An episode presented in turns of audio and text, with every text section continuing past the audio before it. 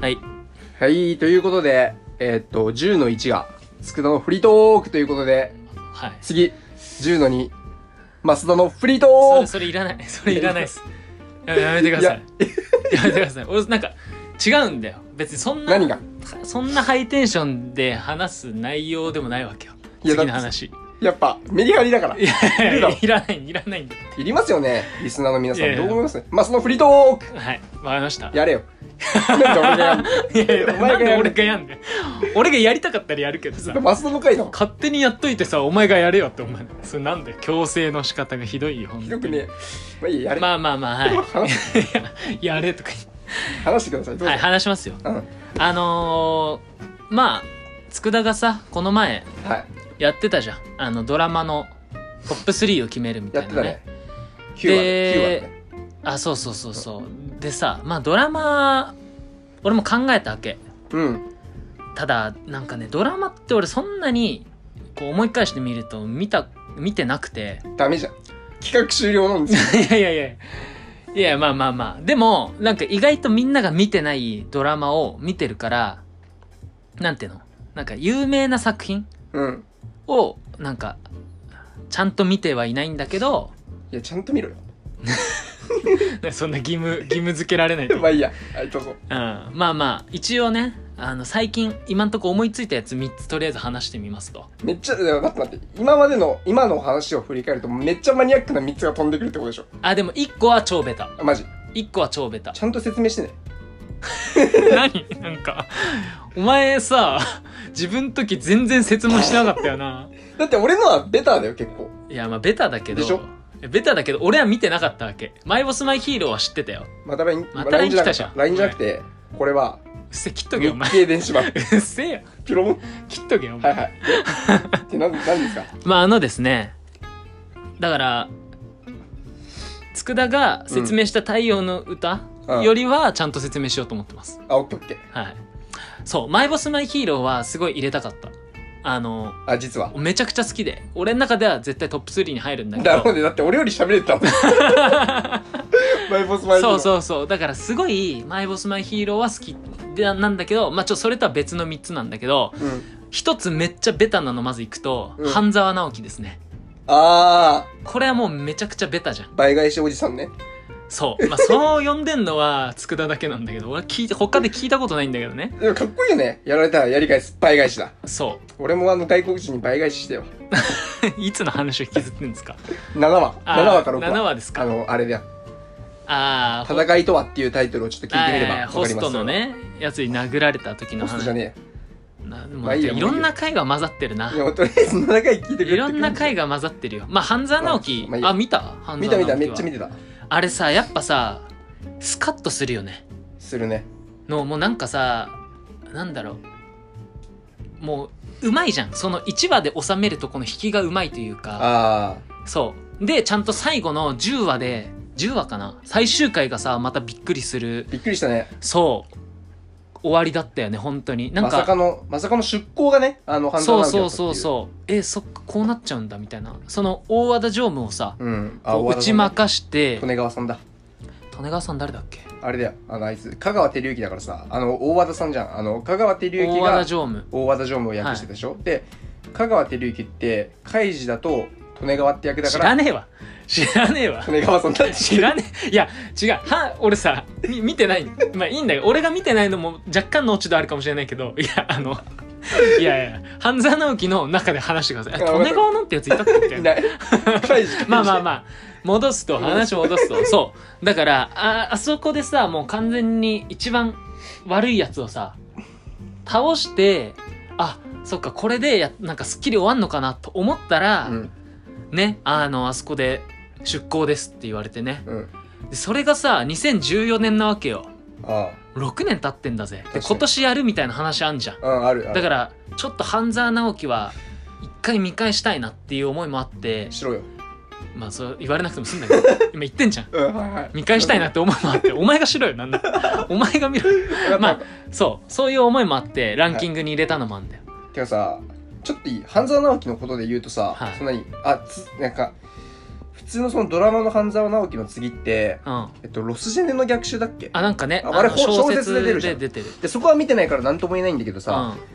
で見てないからがゆえのあの半沢直樹が出向させられたは理い。由ってさやっぱなんか噛みついちゃった組織のなんか日本の企業のなんか組織体制として。してそのやっぱり噛みついてはいけない相手に噛みついたからが原因だからなんかわかんないいけや、わどかんない。それ、なんか、それか、もしくは有望だから、ちょっと、まあ、外出て、うん、経験を積んでこいって意味の出向もあるじゃん。あでもさ半沢直樹の年齢だとさうんだ。からそれ新入社員とかあ現実の話であー新入社員が出向するとまあ普通に片道切符ではなくて普通に戻ってこれるみたいな話は聞くんだけど、ああの半沢直樹の年齢だとさ、のそのみんな道義が片道切符みたいなこと言っててそうだね、そのそうだ剣道やってたじゃんその道あーやってたなんやかってた名前はもう覚えてないんだけど、はい、あの、あの人ね、あの、ちょっとそうそうそう体調壊しちゃったというか、そう精神病んじゃった人そうがでね。半沢直樹をはめるのを手はいはいはい伝はっいてくれたら、お前のことを戻してやるよみたいなこと言われあてー言われてでたね。なんか中盤か終盤差し掛かったぐらいで半沢直樹を裏切ってしまう同期あーそうあったあったでその人はもう片道切符だったからっていう話だったんだだかけどらそうあの見ましょう2020年そうだから続編やるからそうだねだからだからさそそそ何あの半ど沢っちだろ直樹うねがって話だよねそう出向させられたのはやっぱりその日本企業のなんかなんか文化じゃないけどあーあるかもな噛みついてはいけない相手に噛みついてしまったからなのかもしれないなっていう確か推に測を勝手にしてたとでまた実績作って戻ってくるとかねそういうパターンそれがロスジェネの逆襲なんかなわかんないけどまあこれ見ようだから読んだ方がいいか見よう まとせっかくさ2014年にやってさ2020年までこの6年間あったわけで見ないでさ 今この話したところでさ小説読んじゃったらもったいないじゃん確かにせっかくやるから今年やるらしいからえさあれってロスジェネの逆襲をやんのじゃないそうでしあょそういうことうんでわかんないなそれいや、まあ、そこに自信があるだもうそ知らのそんの知らんもう見ようはいはいはいじゃあまあいいやそれはもうおいおい調べ るわやべえ7分になっちゃったよもう半沢直樹変な変な方向持ってくからいやいいんだけどねまあいいや次行こそうで、まあ、これねごめんランキングっていう感じでもないわ3つ序列って感じにするうああいいよ同列同列じゃあいいよそれでいい3つ上げるってこといいよでそれでいい次は、うん半沢直樹とはちょっとある意味真逆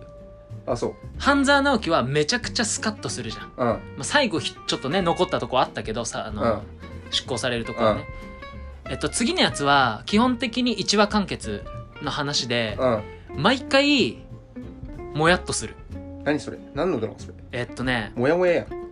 そうモヤモヤなんですよそうまあえっとね今のクライシスっていうあのーまあ刑事ものなんですけどへえー、なんだっけちょっと小栗旬介祐介え俊介小栗旬小栗旬なんで俺俊介って誰何誰あ小栗旬小栗旬だ小わそう小栗旬あと西島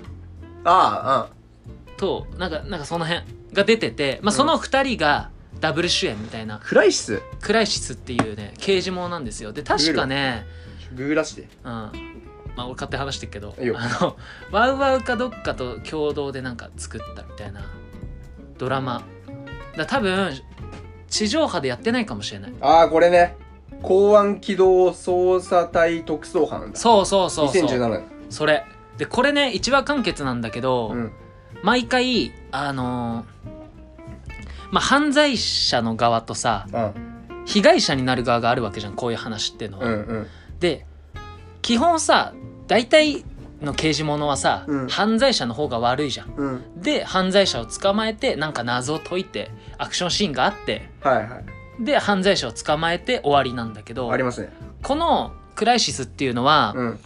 犯罪者の側が決して悪くないんだよ。へえそのもちろん犯罪に走った部分は悪いんだけど、うんその動機とかそういう状況を作ってるのはこの被害者側の方のだから被害者がなんか悪いことを企んでやって、うんでそれにあの怒りを覚えた、うんこうあの人が犯罪を起こしてこの人をまあなんか誘拐したりとか、うんあの殺しちゃったりとかするわけ、うんでその犯罪者を犯罪が起きる前にか、うん起きる前に止めるのがこの機動隊の役目なわけよへえちょっとあらすじ読んでいい読んで読んでくださいじゃあ国家を揺るがす規格外の事件に立ち向かう規格外の特捜班たちそうですね相手はテロリスト、はい。政治家、新興宗教、軍事スパイと想像をはるかに超える脅威ばかり。はい。刻々とタイムリミットが迫る驚愕の展開の数々に、善と悪が入り乱れる中で危機的状況、それぞれの正義と苦悩が交差する。そうだね。あ、もう、あの、もう俺がね、今語ることはね、何もなくなったんだけど、うんまあでもやっぱ面白いのは、こうのん善と悪が交錯するって言ったように、うん結局、あのタイムリミットみたいなのがあって、このテロに対して、うん立ち向かってテロを止めるわけで、うん悪いやつ悪いやつっては言えないんだけど犯罪者を捕まえるんだけど、うん。結局これ正義なのみたいなあこの守られた側も悪なわけよ十分あ。ああ。だから、犯罪を止めただけで結局これは正義なの悪なのっていう話あ、なるほどね。そうそれに考えさせられるね。そうしかもあのーテロを止めるまでのこのタイムリミットがある中でのアクションだったり、うん。えーっとすごいなんかこう躍動感のあるというか、うん。こうストーリー展開はいはい。っていうのが非常に面白いで一話完結だから結構見やすあ、くてそうなんだ。えそうじゃあ、あれだね、1話から見なくても見れる。そうそうそうそうう。別にか適当になんか話数選んでみても見れるただ毎回なんかスカッとしないでも、小栗旬と西島はどういう役割なのそれで。機動隊どっちもあ、そうなんだ。そえ、死ぬのどっちか。ういや死にはし死にはしなないまあそれはあん殉職まとかないそれは見てくださいあ、わかった。うん多分死んでないと思うけどまあ、まあそれがウィキペディアによると二つそ目んな書いてない。あの、なんか、殉職者とか書いてないわ。それ先見ちゃうとダメでしょ先見ちゃダメか。 見る気ないんでしょ 見る気ないから。あ見る気なかっ見る気ないからもう調べようとしてんでしょた。調べてた。いいやこれでさこれで俺が話してさあ見てみようって思った人がさえもう死んでんじゃんって分かっちゃったらさもうダメだから大丈夫。だなんなんの大丈夫なの今、殉職してないって言ったから。いやだから殉職はしてない。あ、そっかそっか。そう殉職してないかしてるかじゃなくて。そうそうそうそうそのなんかあじゃあロそれーランド的思考やめてじゃあそれ殉職してるかしてないかいややめてそわのかっなた。んじゃかあそれは謝罪する何。でもその二そ択れにはもう、わかった。謝罪しとくわ。すいませんでした。オッケーはい、ネタバレ、すみません。まあそれが二つ目っすようん。であともう一つはこれは全然あのねなんかもやっとするとかスカッとするどっちだろうなどっちかっていうともやっとするんだけどお前もやもやばっかじゃねえか、お前。そう、俺のとはやっぱ大違いだね。やっぱ何何やっぱね、増田つくだやっぱ違うわ。せあのー、全然趣味趣向が違いますね。あこれはまあまあ、ね、いいね。逆に。でも俺ちゃんとスカも入れたから半沢直樹半沢っ直て樹いやでも俺スカッとすんのも好きなのまあいいたや。またま思い浮かんだもやっとしただけでなるほどね。そうまあいいや、じゃあ聞で聞聞くわ。。多分知らないいんだけど、またマニアックなやつ。夢のカリフォルニアっていうドラマで、全然知らないね。えー知らない主演が堂本剛へー国中涼子柴咲コウのめっちゃい3いじゃん。人可愛いよ。そ国永涼可愛くね。うめっちゃ可愛いやばいまあいいや。であまあいいんだけごど まあでその3人なんですよめん夢のカリフォルニえ、えうん夢のカリ、夢のカリフォルニアそうあの夢のカリフォルニアってググります。いう曲があんのそもそもあ、そうなんだ。洋楽で「カリフォルニア・ドリーミン」っていう曲でうん。へそれもすげえ悲しい感じの曲なのよえ。なんかあのーカリフォルニアってなんかあったかいイメージなんだけどそこに夢のだからそこに行きたいわけでも行けないみたいな曲なわけ、えーそういう悲しい曲をテーマにしたやつなあんだけそういどうことただそれね別に曲が出てくるっていうまあ流れはするんだけどその曲自体扱ってるというよりはその3人っていうのは大体年がね21とか2とかで、えっと、堂本剛演じる役の人は大学生うんで就活に悩んでる人、あそうあ。で国中涼子演じる女の子はもう高卒で就職しててうん。その中学高校まではもう本当にクラスのマドンナ成績優秀、うん。みたいな感じだったのに大学受験失敗して結局なんかうだうだしながら就職しちゃったみたいな。へえ。でもう一人の、えーっと柴咲コウ演じる子はあのもともとすごいなんか容姿でいじめられてたんだけど、へえ。えーっとなんか整形したのかなうん。整形してないのかなそんな設定忘れちゃったんだけど、うん。要はなんかすごい美人になってモデルみたいなことやってるわけうん。でそれでその、まあ、周りのねあの自分への扱い方みたいなのが変わったわけよそこでのなんかモヤモヤみたいあなれその人生のフェーズにおける転機で、あの、失敗する人もいれいて、で、成功する人もいて、で、そうそうそうでその結中で局なんか扱われ方とか。そうでなんかすごいなんかこうなんていうのかな快進撃があるとかではないんだけど、まあそのその3人をメインにさらにその周りにいる人たちうんもういろいろこう悩みを抱えながらうん生きてるわけですようんそのなんか等身大の感じというかうん変に盛り上がったりなんか変に落ち込んだりとかするわけじゃないんだけど、なんかその淡々と基本暗いんだけど、うんなんかよくこの悩みとか描いてるなと思って結構共感できる部分があるんだよね特に自分が就活の時とかはこの「夢のカリフォルニア」見て、うんああまあなんかなんだろうな、まあ、こういう悩み抱えてる人もいんのかっていうこの具体例がいっぱいこのドラマには出てくるからさなるほどねそう就活も一つだし他もいろいろねだからそういう意味でなんか共感できるドラマ、うんあいいねこれはね俺も見て見たいなと思ったわそういい一回ストーリー読んでいいどうぞお願いします毎日を平凡に暮らし三流大学に通う山崎柊だね柊はどこにでもいるようなごくごく普通の大学生はいある日中学の同窓会の知らせが届き出席することになるがその日を境に柊の人生に変化が起きるそうそうだからそこれはの面白そうだよそう同窓会でその3人は会うわけようんうんそうで特になんかねすすごい起伏があるわけじゃないんだけどでもなんか見て最終的にまあ人生いろいろあるけどうんまあちょっとずつ頑張ってこうやっていう気持ちにねなるちょっと慣れるようなそういうドラマなんで若干何最終回を見るとポジティブになれるの若干慣れる、若干うん、それまでずっともやっとするけど、マジまあいいやこれはちょっと見てみ見たいそうだかららなんかちょっとそういうさ迷いとかあそういうのがある人にはこの「夢のカリフォルニア」結構おすすめ、あああいいねうん、あと俺は曲が好き普通にああ堂本剛が歌ってるって書いてあったよねこれあそれはエンディングのエンディングかそう「街」っていうあそうそうそうれね堂本剛の最初のデビュー曲かなあそうなんだそうそうそうそう、えーじゃあちょっとそれは俺のドラマフォルダに入れとくわ、はい見てもいいかなってぜいひう感じ、うん見てくださいまあちょっとねマニアックなところではあったんですけどまあそのスカッとするもやっとする善と悪は何かとかあとはこの身近なところでね悩みを持ってる人が見やすいドラマだったりいろんなドラマがあるんで、まあ、今回3つ挙げたやつは全部違うタイプなんで1つでもね気に入ったものがちょっと見てみたいなっていうものがあればねあのぜひ見てみてください。なことでまあ今回笑いはそんなないですがまあいいんじゃない別にこういうまあ回もねとね、はいそんなところで、まあ、いつもいつもそんなにみんなが笑ってくれてるかどうかも知らないんだけど 確かにまあそんなところではい3つドラマあげましたじゃあまた以上です